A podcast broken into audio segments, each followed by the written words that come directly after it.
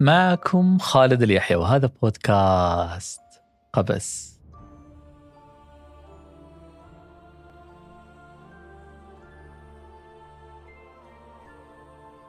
قصتنا اليوم فيها قدر من المفارقات اللطيفة. لن تسعى لتصحيح معلومة تاريخية فالمهمة شبه مستحيلة بالذات بالنظر في ملابساتها الغريبة.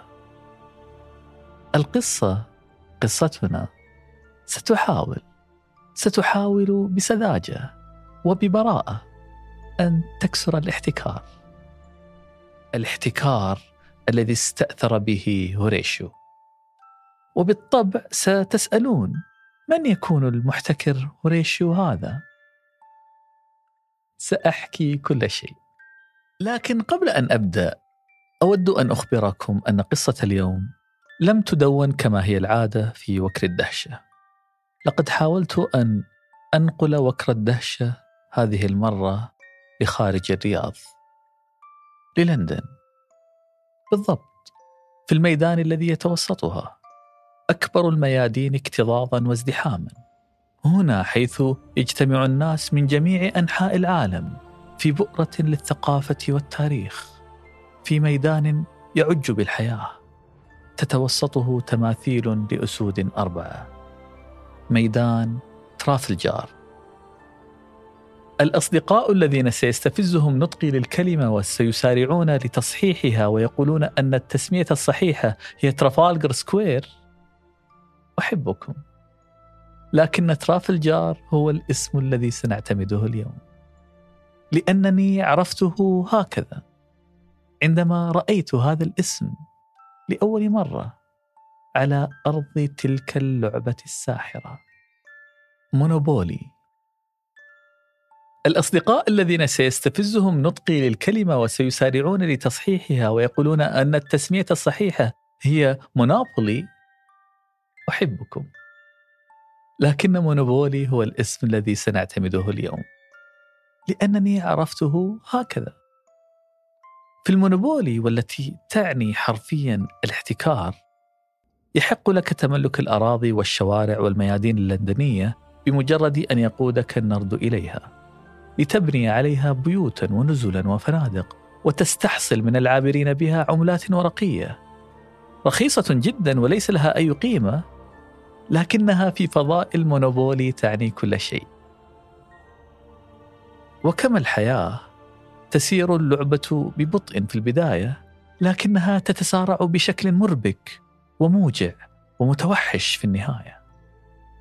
وكما الحياة تقتنع باستحقاقك للثراء إن كنت فائزا وتقتنع باستحقاقك للعطاء إن كنت مفلسا. وميدان ترافلجار يعد الأثمن في فضاء المونوبولي. ليس لأنه الأغلى قيمة لكن موقعه الاستراتيجي في وسط الشريط الأحمر في منتصف المسافة بعد السجن كان يعني أن احتماليات النرد ستقود زبائنك إليه وبالتالي سترهقهم بإيجارات تتعس حياتهم بها.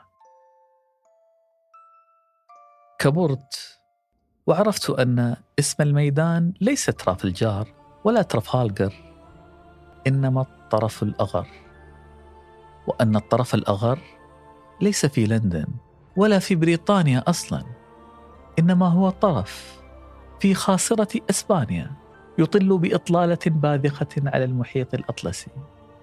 وفيه في الطرف الأغر وبحسب المصادر التاريخية خاضت البحرية البريطانية معركة حاسمة ضد بحرية نابليون الفرنسية. وتوجت بانتصار هائل للإنجليز. وصاروا بسببه سادة البحار. بفضل القائد نيلسون. والذي بحسب الزعم الرائج يعزى هذا الانتصار لعبقريته العسكرية. أن دهاءه ومهارته وبراعته التكتيكية كانت الشرارة التي قادت لتتويج البحرية البريطانية بإمبراطوريتها التي لا تغيب عنها الشمس. ولأجل هذا يعلو تمثاله في وسط الميدان تمثال نيلسون في ميدان ترافلجار أكثر الميادين ازدحاما والذي تتوسطه أسود أربعة. تروي الحكاية أن القائد الربان نيلسون وقف بأسطول من السفن وبدلا من اتباع الأساليب التقليدية أحدث نيلسون ثورة في فن الحروب البحرية وأثبت أن الجرأة والابتكار يمكن أن تغير مجرى التاريخ حين جعل أسطوله ينطلق في خط عمودي مثل سيف قاطع واندفع بسرعة مثيرة كسر بها خطوط العدو ودخل بها في معارك قتالية عن قرب. وانتصر. هكذا تحكي الأسطورة. وهنا سنتوقف. مؤقتا. وأرجو منكم أن تتذكروا جيدا أين توقفنا. بالضبط عندما رمق الربان نيلسون بعينه الحازمة أسطول البحرية الفرنسية. وكان على وشك أن يتخذ قراره الحاسم. الجريء. بأن يحول أسطوله إلى سيف حاد قاطع يخترق خطوط العدو. سنتوقف هنا مؤقتا. ونعود للوراء. قليلا قليلا فقط. مئتي سنة فقط. مع بداية عصر البحار مع الاكتشافات الكبرى كريستوفر كولومبوس يبحر نحو ما سمي فيما بعد بالأمريكتين. ماجلان يطوق الأرض ويطوف حولها. فاسكو دي جاما يصل لكلكتة بعد رحلة قرصنة مثيرة في المحيط الهندي. كورتيز يجبي الفضة من الأنديز. كل أولئك كلهم بدون استثناء. صاحبهم الرمادي. أسوأ وأبغض الصحاب. وأكثرهم شؤما. الوباء الفتاك. أبحر الرمادي في الفلك التي تجري في البحر وكان ينتهك كل سفينة غصبا. روع البحارة وفزع منه التجار. وهناك فوق عباب الموج لا مجير من مجزرته.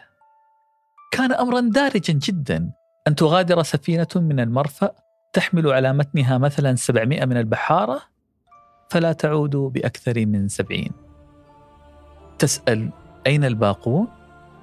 الإجابة كانت معروفة ومألوفة. لقد أجهز عليهم القاتل الرمادي. عدد الذين بطش بهم الرمادي كان أكثر من الذين بطشت بهم كل الحروب البحرية والأعاصير والعواصف والارتطامات وحوادث الغرق مجتمعة. على سبيل المثال في حرب السبعة أعوام البحرية قتل في المعارك من البريطانيين 1500 1500 مزقت أجسادهم المدافع والبنادق والالتحامات. في المقابل الذين حصدهم الرمادي كان مئة وثلاثة وثلاثين ألفا تسعون ضعفا تقريبا وخطة القاتل الرمادي معروفة. ويسهل التنبؤ بها. ما إن تغادر السفينة المرفأ وتبحر في لجة المحيط؟ وبعد عشرة أيام 14 عشرون يوما كحد أقصى؟ يداهمها. ويتسلل القاتل لأجساد البحارة. تبدأ اللثة اولا بالنزيف. ثم تتزعزع الأسنان. وتنفث ريحا منتنة. ثم الوهن. لا يستطيع البحار النهوض لإجابة النداء. ثم تنكأ الجروح القديمة. وتبدأ تسيل دما. ينشف الجسم. الجلد يجف. يصبح مثل الورق الذابل مجعدا وملطخا بالدماء المتيبسة. يصيب الرمادي مريضا ثم آخر ثم آخر. يئن المرضى جوعا لكنهم لا يستطيعون الأكل بسبب خراب أفواههم المهشمة. والأنفاس عفنه وينكمشون ويموتون موتا بطيئا. لتبدأ طقوس الجنازة. تمدد الأجساد على سطح السفينة. متيبسة مزرقة قضمتها الجرذان. يصلى لأجلها وترمى في البحر. حتى الكاثوليك قذفوا بالبحر. رغم أن تعاليمهم كانت تنص على ضرورة عودة الميت إلى كنيسته على اليابسة إلا أن حجم المأساة كان أكبر من الالتزام بحرفية النصوص. واستدعت الضرورة أن يستثنى ضحايا الرمادي من لعنة الرمي في لجة المحيطات. الرمادي المرض الذي اشتهر باسم الإسقربوط. القاتل البشع المخيف الأكثر فتكا في تاريخ البحار. وكان الأمر غريبا ومقلقا. فالبشر لديهم قدرة هائلة واستثنائية على التعايش مع أشد البيئات قسوة.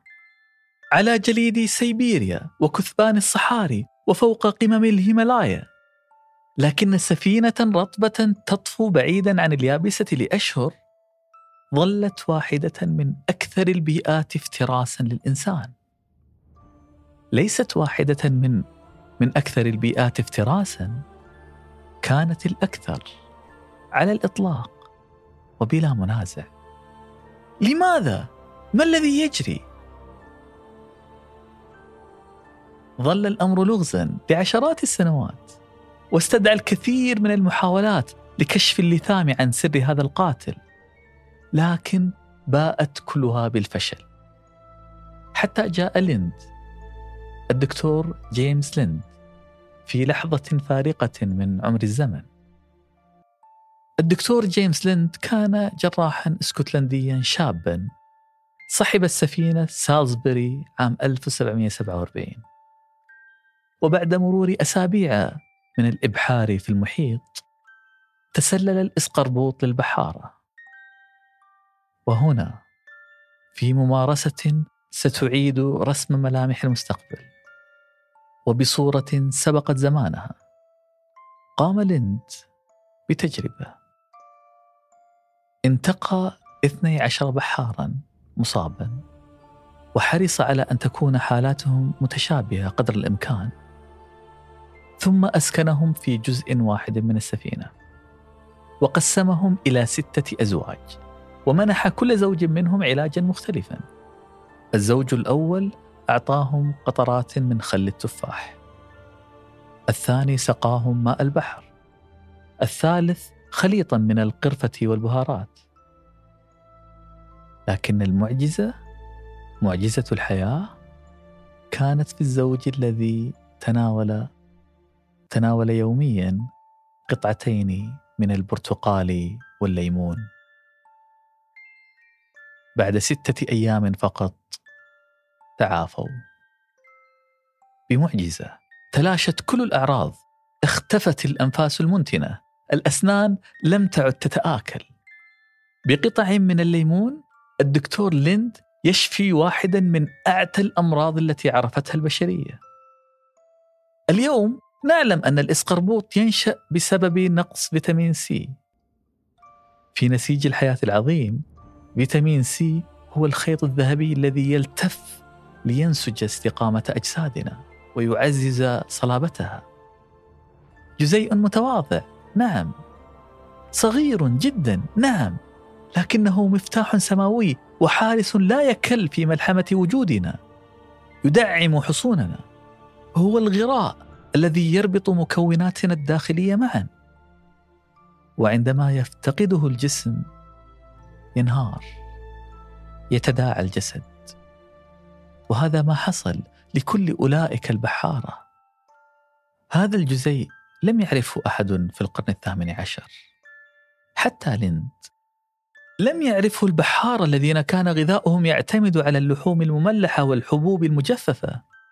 لم يعرفوا أن هذا الجزيء الصغير الذي تكتنزه حبات الليمون والأوراق الخضراء والفواكه الطازجة هو سر الحياة الذي يعزف ترنيمه العافية. بعد سنوات من عودته من سالزبري كتب ليند أطروحته التي وصف فيها تجربته الحاسمة. أصبح البحر أقل فتكا. وأصبح البحاره ينظرون إلى الأفق بأمل بدلا من الرهبة. لكن كما في كل القصص لم يلتفت إلى ليند أحد. لم يلتفت إليه أحد في حياته وحتى بعد موته. الجميع تلقف الخبر وبدأ قباطنه البحار بالتشافي بالليمون وبدأت التجارب بمعزل عن ليند لتطوير آلية خزن عصير الليمون بحيث يحتفظ بفيتامين سي لفترات طويلة. لكن ليند لم يذكره أحد ولم يستشهد به أحد ومات. وفي بداية القرن التاسع عشر ابتاعت البحرية البريطانية خمسين ألف جالونا من عصير الليمون. اشتهر الجيش البريطاني عند الأعداء بلقب اللايميز الليمونيون. لم يكن أحد من الأعداء يعلم سر هوس البحرية البريطانية بالليمون كان ذلك إجراء عسكريا يخص الجهات التموينية. ففي النهاية من سيعبأ بما سيأكله قطيع من بحارة في عرض المحيط؟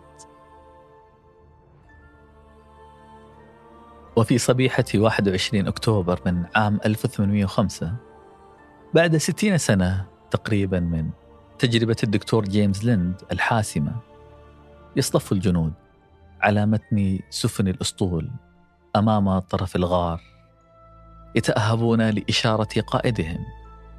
القبطان نيلسون بقوامه الممشوق يذكر جيدا أنه كان قد أصيب بالرماد حين كان في الخامسة والعشرين من عمره. ذلك كان في الماضي وشفي بسرعة منه بعد أن تناول جرعات من الحمضيات. أما الآن فهو يرمق بعينه الحازمة أسطول البحرية الفرنسية ويعدل قبعته في مقدمة السفينة قبل أن يتخذ قراره الحاسم بأن يحول أسطوله إلى سيف حاد قاطع يخترق خطوط العدو. ولم لا؟ فبصحبته كتيبة بصحة جيدة وأسنان مكتملة في مقابل جيش مفتت الأعضاء. منتن الأنفاس متيبس الجلد منهك بالرماد وطبعا النتيجة معروفة. انتصار كاسح لنيلسون وهزيمة مدوية للفرنسيين تسلم الإنجليز بها مفاتيح البحار. ولأجل هذا مجد نيلسون بتمثال شاهق في ميدان ترافلجار. هوريشيو نيلسون بطل المعركة. ونسي الجميع أمر جيمس ليند الذي أقام أجساد هؤلاء الجنود. نسي الجميع الحقيقة الساخرة أن شجرة الإمبراطورية البريطانية التي لا تغيب عنها الشمس نمت وترعرعت بفضل بذور شجرة ليمون. استغرق الأمر مئتي سنة حتى ينبش العلماء اسمه. بعد اكتشاف فيتامين سي. ليدركوا أن جيمس ليند لم يكن على متن تلك السفينة أول من يعالج الإسقربوط فقط بل شهدت تلك السفينة على يديه ميلاد أول تجربة سريرية عشوائية Randomized Controlled Trial. المعيار الذهبي لاختبار العلاجات بمنهجية علمية. والتي أتاحت للإنسانية السير في المتاهات الطبية والكشف عن عالم جديد من المعجزات التي أطلقت عهدا ذهبيا في عالم الرعاية الصحية. لكن بالرغم من هذا الإنجاز الهائل إلا أن شخصية الدكتور جيمس ليند ليس لها حضور. لا يعرف اسمه سوى عدد قليل جدا من المتخصصين. ليس له تمثال شاهق. عندما ابتعت لعبة المونوبولي لأول مرة جاءت معها قصاصة. رويت فيها كيف خلقت المونوبولي من العدم. هناك أسطورة خلق للمونوبولي. بحسب الشركة المصنعة أنه في عام 1929 ومع إرهاصات الكساد الكبير الذي اجتاح الاقتصاد العالمي وجد تشارلز دارو نفسه مطرودا من عمله بعد أن تجاوز الأربعين. وتحول تشارلز دارو لعاطل يقتات ببيع الخردوات من باب إلى باب. لكن في لحظة إلهام خارقة وفي التماعة من التماعات العبقرية ابتكر تشارلز دارو لعبة المونوبولي.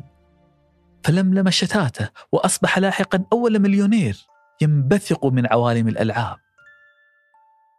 إنها سيرة تجسد الحلم الأمريكي. إنها قصة فريدة. قصة رائعة جدا. صعود أسطوري من طيات الفقر إلى قمم العظمة.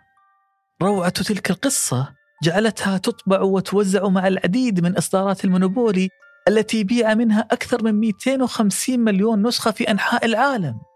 سيرة ذاتية مذهلة من فرط عظمتها صارت ترافق صفحة قواعد اللعبة كشهادة على إصرار الإنسان ومثابرته. المشكلة الوحيدة في هذه القصة هي أن تشارلز دارو لم يبتكر المونوبولي. نستطيع أن نقول أنه سرق فكرتها واستخرج لها براءة اختراع في غفلة عن المخترع الحقيقي. المخترع الحقيقي. لم يكن مخترعا. كانت مخترعة. اسمها إليزابيث ماجي. تشارلز دارو سرق الفكرة لدرجة أنه نسخ خطأ إملائيا كانت إليزابيث قد أخطأته في لعبتها الأصلية. مونوبولي حرفيا تعني الاحتكار. حتى يومنا هذا ترفض الشركة المصنعة الاعتراف بالسرقة التي قام بها تشارلز دارو وقررت أن تحتكر صيت اللعبة التي سميت احتكار. وأجدها مفارقة لطيفة. أنني عرفت ميدان ترافلجار في لعبة المونوبولي. في ميدان ترافلجار ربما كان جيمس ليند أحق بالتمثال من هوريشيو نيلسون. لكن تألقه أطفأته ظلمات النسيان. فكتب التاريخ الكتب المملوءة بالروايات العابثة حجبت اسمه وأعطت الأضواء لغيره. تماما كما فعلت لعبة المونوبولي. في شهادة أن تاريخنا تاريخ الإنسانية لا يكتب دائما بمداد العدالة. لأجل هذا لن يصلح هذا المكان رغم ازدحامه. لن يصلح ميدان ترافلجار أن يكون وكر الدهشة. سنلملم حقائبنا وسنعود. نعود لوكر الدهشة لعش السكينة لأروع بقعة في الرياض بإطلالتها الجميلة جدا على طريق الأمير محمد بن سلمان حيث لا نبحث عن نصب ولا تمثال. فقط نتذكر أن العظمة الحقيقية لا تكمن بالضرورة في الميادين والأوسمة ولا في اعتراف النحاتين ورؤساء البلديات بل في الأثر العميق الذي يلهم بصمت بهدوء وبذكرى مهيبة وببصمة راسخة يتركها الإنسان في مسيرة التقدم البشري.